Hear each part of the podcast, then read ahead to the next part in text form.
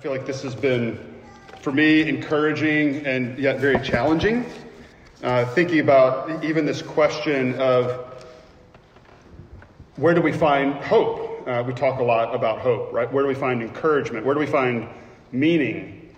And I, I think about that particularly in these difficult times of uh, where, where are we tempted to turn when things aren't going as we hope they would?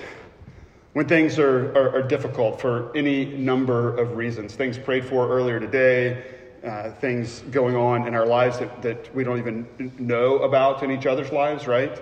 We, we bring those weights uh, along with the things that are uh, we're seeing all around us. And uh, I, we, we talk uh, about our culture and some of the things that we're, we're regularly moved toward. There was a f- really phenomenal article, uh, opinion piece in the New York Times this week uh, by a woman named Leigh Stein. And um, it, it is, uh, it, it's essentially asking this question of where do we go in, in times of difficulty? And, and Leigh Stein describes herself as a none.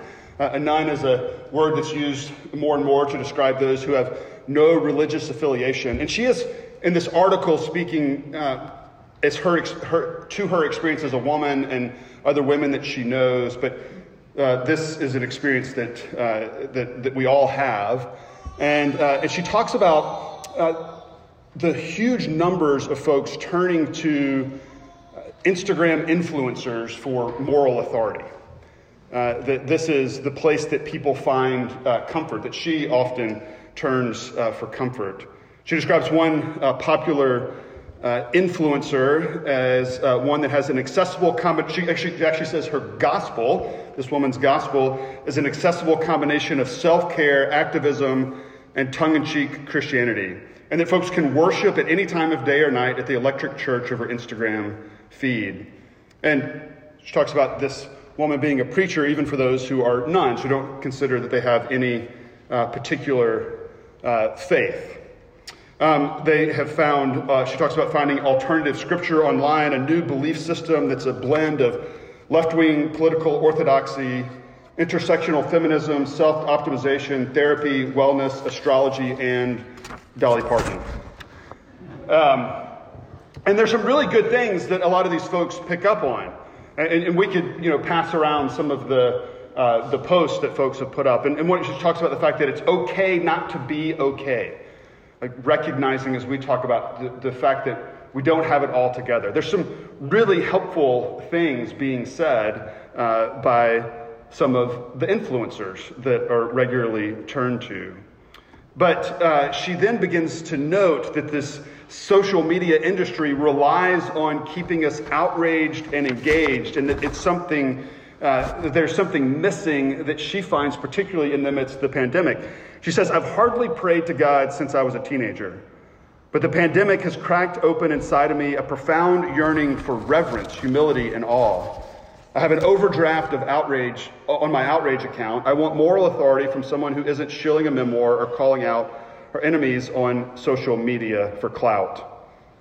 She goes on to talk about uh, the fact that um, these moral leaders aren't asking the questions that leaders of faith have been wrestling with for thousands of years why are we here? Why do we suffer?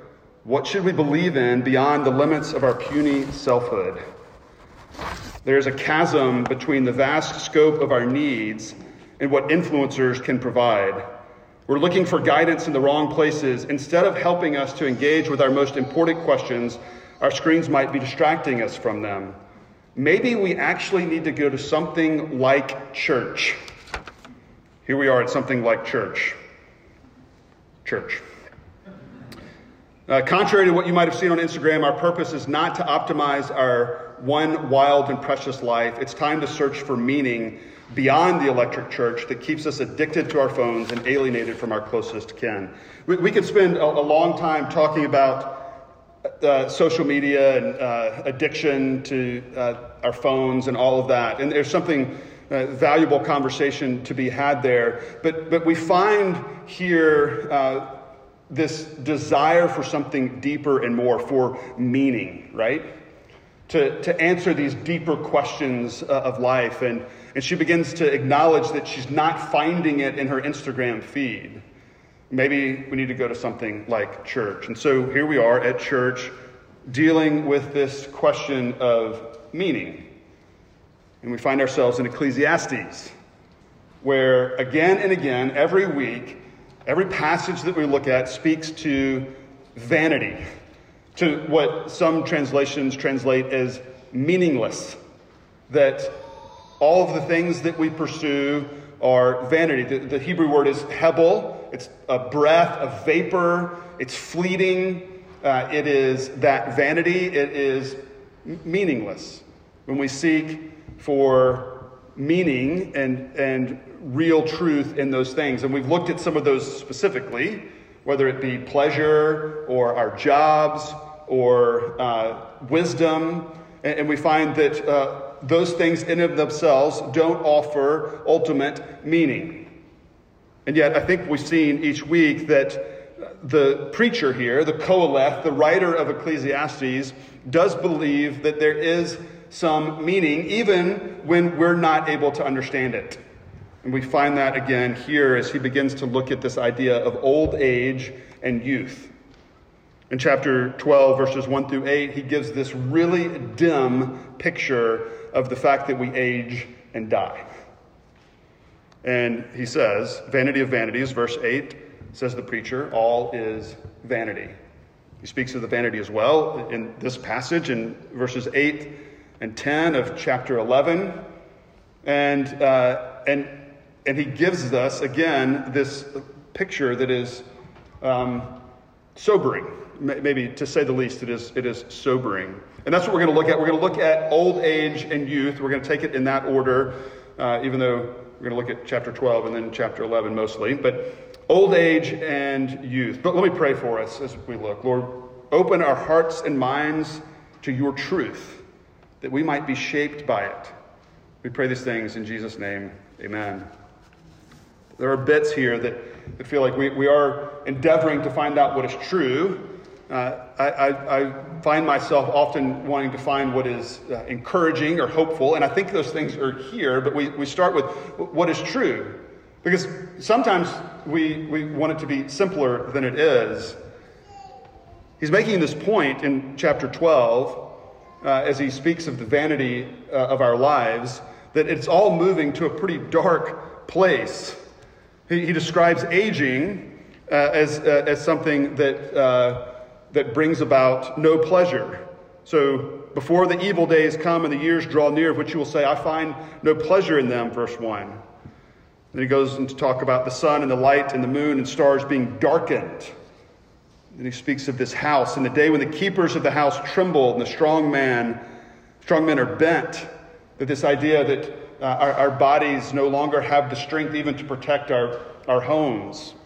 I, I, I think even uh, there are many of us that uh, resonate with this. We have a, a lot of young folks who aren't, aren't, yet resonating with this, and there's words for youth here. But I, I think about uh, loving to play football when I was in high school, and even the idea of getting hit and rolling over and bouncing back up, that is a very foreign idea to me now. Uh, that, that is not the way that I would react if I were to be hit in the way that I was playing football in high school. So I, I used to enjoy it uh, and now I would like to avoid it. Um, but this is, this is what happens. He goes on to say that uh, the grinders cease because they are few. This is speaking of the teeth. The teeth cease because they are few. And the windows here are dim. That is, eyes are dimmed. It's harder to see. The doors to the street are shut. That is, uh, we, we can't hear uh, in the same way. In verse down in verse six, we find the golden bowl is broken, the pitcher is shattered, the fountain, the wheel is broken at the cistern. The things that hold water, this image of life, they they are gone, and it is because the dust returns to the earth as it was, the spirit returns to God who gave it. This is a dark picture of where we're headed. And, and he's, he's saying, youth, remember this. And now let, let's, let's recognize that there's an, an experience of our, our bodies uh, decaying that sometimes happens at, at, a young age. And we prayed for multiple folks uh, uh, this morning. Nathan prayed for uh, those even very young who are experiencing a brokenness in, in the body. And, and we also have uh, medical advancements that allow folks to be healthy much longer. And, and so we don't necessarily have to break this up into uh, these things happen when you're old and not when you're young. There can be a, dark picture, in fact, uh, at, at any age.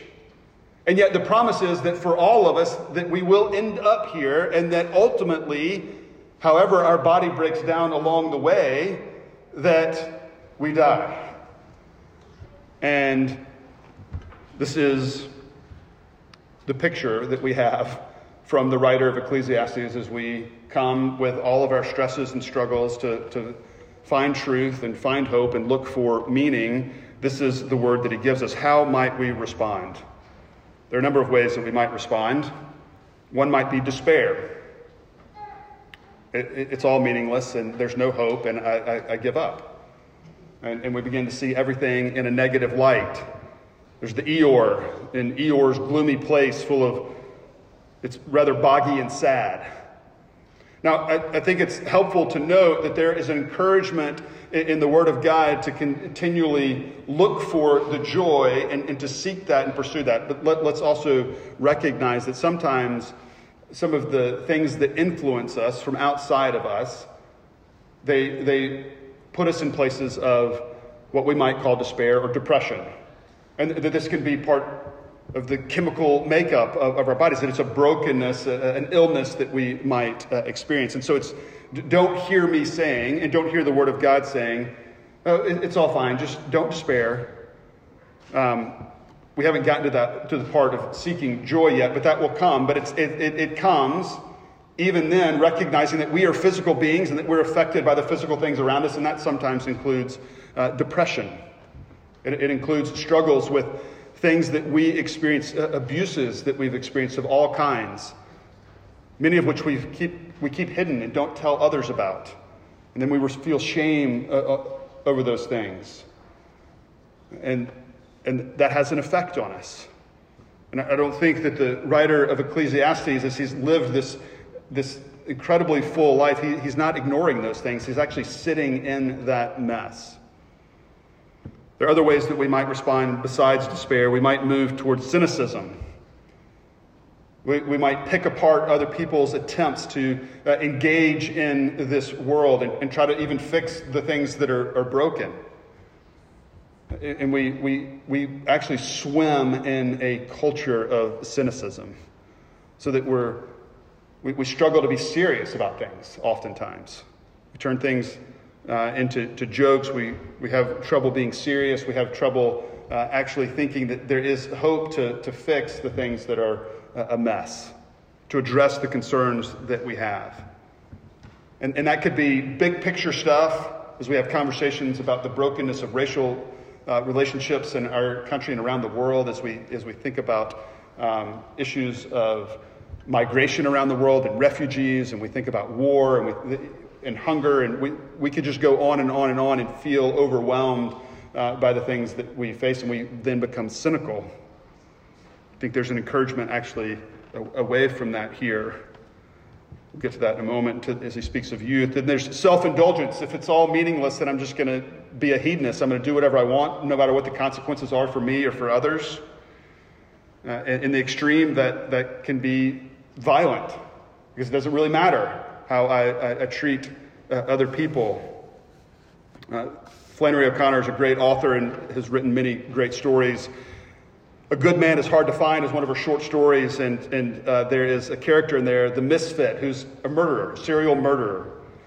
And he says, Jesus was the only one that ever, ever raised the dead. He shouldn't have done it. He'd thrown everything off balance. And if he did what he said, then it's nothing for you to do but to throw away everything and follow him. And if he didn't, it's all ultimately actually meaningless, then it's nothing for you to do but to enjoy the few minutes you got left the best way you can. By killing somebody or burning down his house or doing some other meanness to him, no pleasure but meanness. If things are ultimately meaningless, then that's where we could find ourselves. That's the natural end, logically, and some people have found themselves there. We, we might, in the church, find ourselves pointed in different directions. Maybe it's piety. So it just becomes, we, we enter into this Gnostic world that has influenced the church far too much that it separates the physical from the spiritual and it says that the answer is for me just to go to my closet and pray. And to be clear, we talk about the fact that prayer is powerful. We believe that prayer and communion with our Lord is good and right and true. But just to think about our spiritual life as purely spiritual with no effect on any other part of our lives or relationships or the way that we engage others is missing the reality of who God created us to be. It's why we stand and sit and kneel. It's this reminder that these things shape who we are because we are physical beings and we engage in a physical world, and so we care about the things around us. Another way that we might uh, react is by escaping. And this happens in Christian circles by just focusing on the beautiful. Maybe it's the resurrection, which we celebrate every single week, not just at Easter, but to, to just think about that coming, but not to think about how, why it came or how it came through death, through pain, through torture and suffering. There are the verses that we love to memorize and quote. You know, we, we focus on the Romans 8 28 that all things work together for the good of those who love him, who are called according to his purposes. And, and we want to skip over, it's, all, it's for the good, it's for the good. We want to skip over the, the broken things that happened, the, the death that led to that point. And we have uh, slogans and ways of, of, of escaping from the reality of Holy Saturday. This coming Saturday, that moment between Good Friday and Sunday, when Jesus is actually in the, what we're remembering is Jesus in the grave. And there was a moment where Jesus was in the grave, and before that, he was tortured. And then his followers, for proclaiming these things, were tortured and killed for following him and telling others about the resurrection. Peter tells us that there is to be an expectation of suffering and following Jesus. This is the book of First Peter. And, and we like to skip over those parts. We skip over Job. We struggle with Ecclesiastes, and, uh, and we just try to escape. There are other ways that we're tempted to escape too, just the whole entertainment industry, and we could put anything in that category. It's designed to keep us focused on the, the opportunities to spend our money watching, playing, not thinking about these things that ultimately matter. What are our tendencies? Where are we tempted to respond in these ways? Despair, cynicism, escape, piety. The preacher gives us a different way. He calls us to something else. And we're going to say that the, way that he calls us to this other thing, leading ultimately to this idea of experiencing joy in the world is by removing, remembering, and rejoicing. We remove, chapter 11, verse 10, remove vexation, and a great translation here is actually evil from your heart. Remove evil from your heart and put away pain from your body. That is this recognition that we are to put away evil things. And, and he recognizes that as we do move forward in life, rejoicing, young man, verse 9, in your youth, and let your heart cheer you all the days of your youth. Walk in the ways of your heart, but know that for all these things, God will bring you into judgment. There is this recognition that there is something else to come. There's a judgment to come. And we talked about this last week, that that is ultimately God's justice. And that's hopeful. But it's also a recognition that the way that we live now matters. And we also celebrate the table in a moment because we don't always get it right. We don't always put away vexation. We don't always put away evil as we should. And so uh, that judgment, that justice is poured out on Jesus Christ so that we can find hope. But we still seek to move forward in what we call in the, in the church sanctification, being made more like Jesus, putting sin away more and more, and walking more and more in faithfulness to Him. And then we remember Chapter 12, verse 1 Remember also your Creator in the days of your youth, before the evil day comes and the years draw near, of which you will say, I have no pleasure in them. Remember your Creator. Not just remember God or even the Lord, it's remember your Creator. It's, this reminder of what is true in this world that, that we are creatures and, and, this is particularly important for the preacher here in Ecclesiastes because he's saying that you pursue wisdom, you pursue work, you pursue family, you pursue wealth, and all of those things, they don't have the answer for you. Trust God. And he doesn't say, and then it will make sense. There, there's still a lack of understanding. And that's part of our creaturely nature, that we are his creatures. And so he ends, as we looked at chapter 12, verse 13 many times, for the end of the matter. All has been said, fear God and keep his commandments, for his for this is the whole duty of man. And that this then leads us to on a daily basis rejoice. To rejoice in what God offers. So if a person lives many years, however many he lives, let him rejoice in them all. But let him remember that the days of darkness will be many. All that comes is vanity. In light of what is to come, rejoice now. Experience the gifts of God. So, as we talked about pleasures, we talked about uh, work, as we talked about wisdom, those aren't ends in and of themselves, but they are good gifts from God when we experience them rightly. And so that we eat and drink and enjoy the, the spoils of our work, he says again and again. It's that we're to go through life seeking joy in often mundane, regular things. Henri Nouwen uh, talks about what he calls being surprised by joy.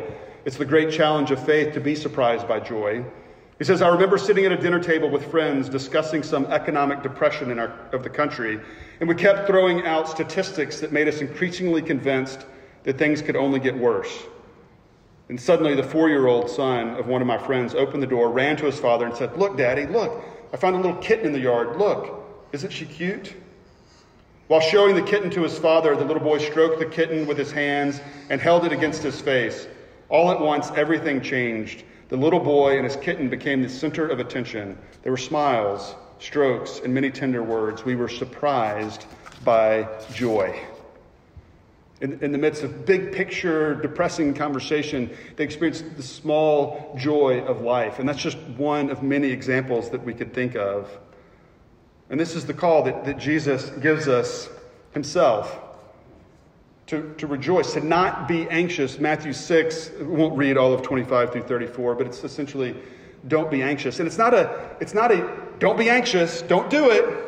I think of the Bob Newhart skit from years ago. Somebody comes, I'm struggling with these thoughts. Stop it. Stop it was the answer. And it's, it's clearly ridiculous, right? That's not what, uh, that's not what Scripture is saying. That's not what Jesus says. What, what he's saying, what all of Scripture is saying, you, you don't need to worry because God's got this. You may not fully understand, but He has this. He has this in, in, a way even beyond what the preacher could understand at this time because Jesus hadn't yet come and proclaimed those words and then moved toward his death and his resurrection, covering all of our sin and all of our brokenness and all the ways in which we fail to understand and, and to act accordingly, to give us hope in him. And yet he calls us as well to just rejoice in what we might call the small things these were encouraging words to me in Zack Eswine's book about uh, Ecclesiastes. He was one of my professors in seminary, and he says, We needn't wonder if God approves of our paying attention to our little portion and ordinary lot with Him. We needn't ask if He approves. But we're all going to die, we counter. I know. Make a sandwich, cook a fish, the preacher responds. But the sky is falling, we shout. I know. Have some tea. Enjoy this wine with me, he says. God is here. But everything is meaningless.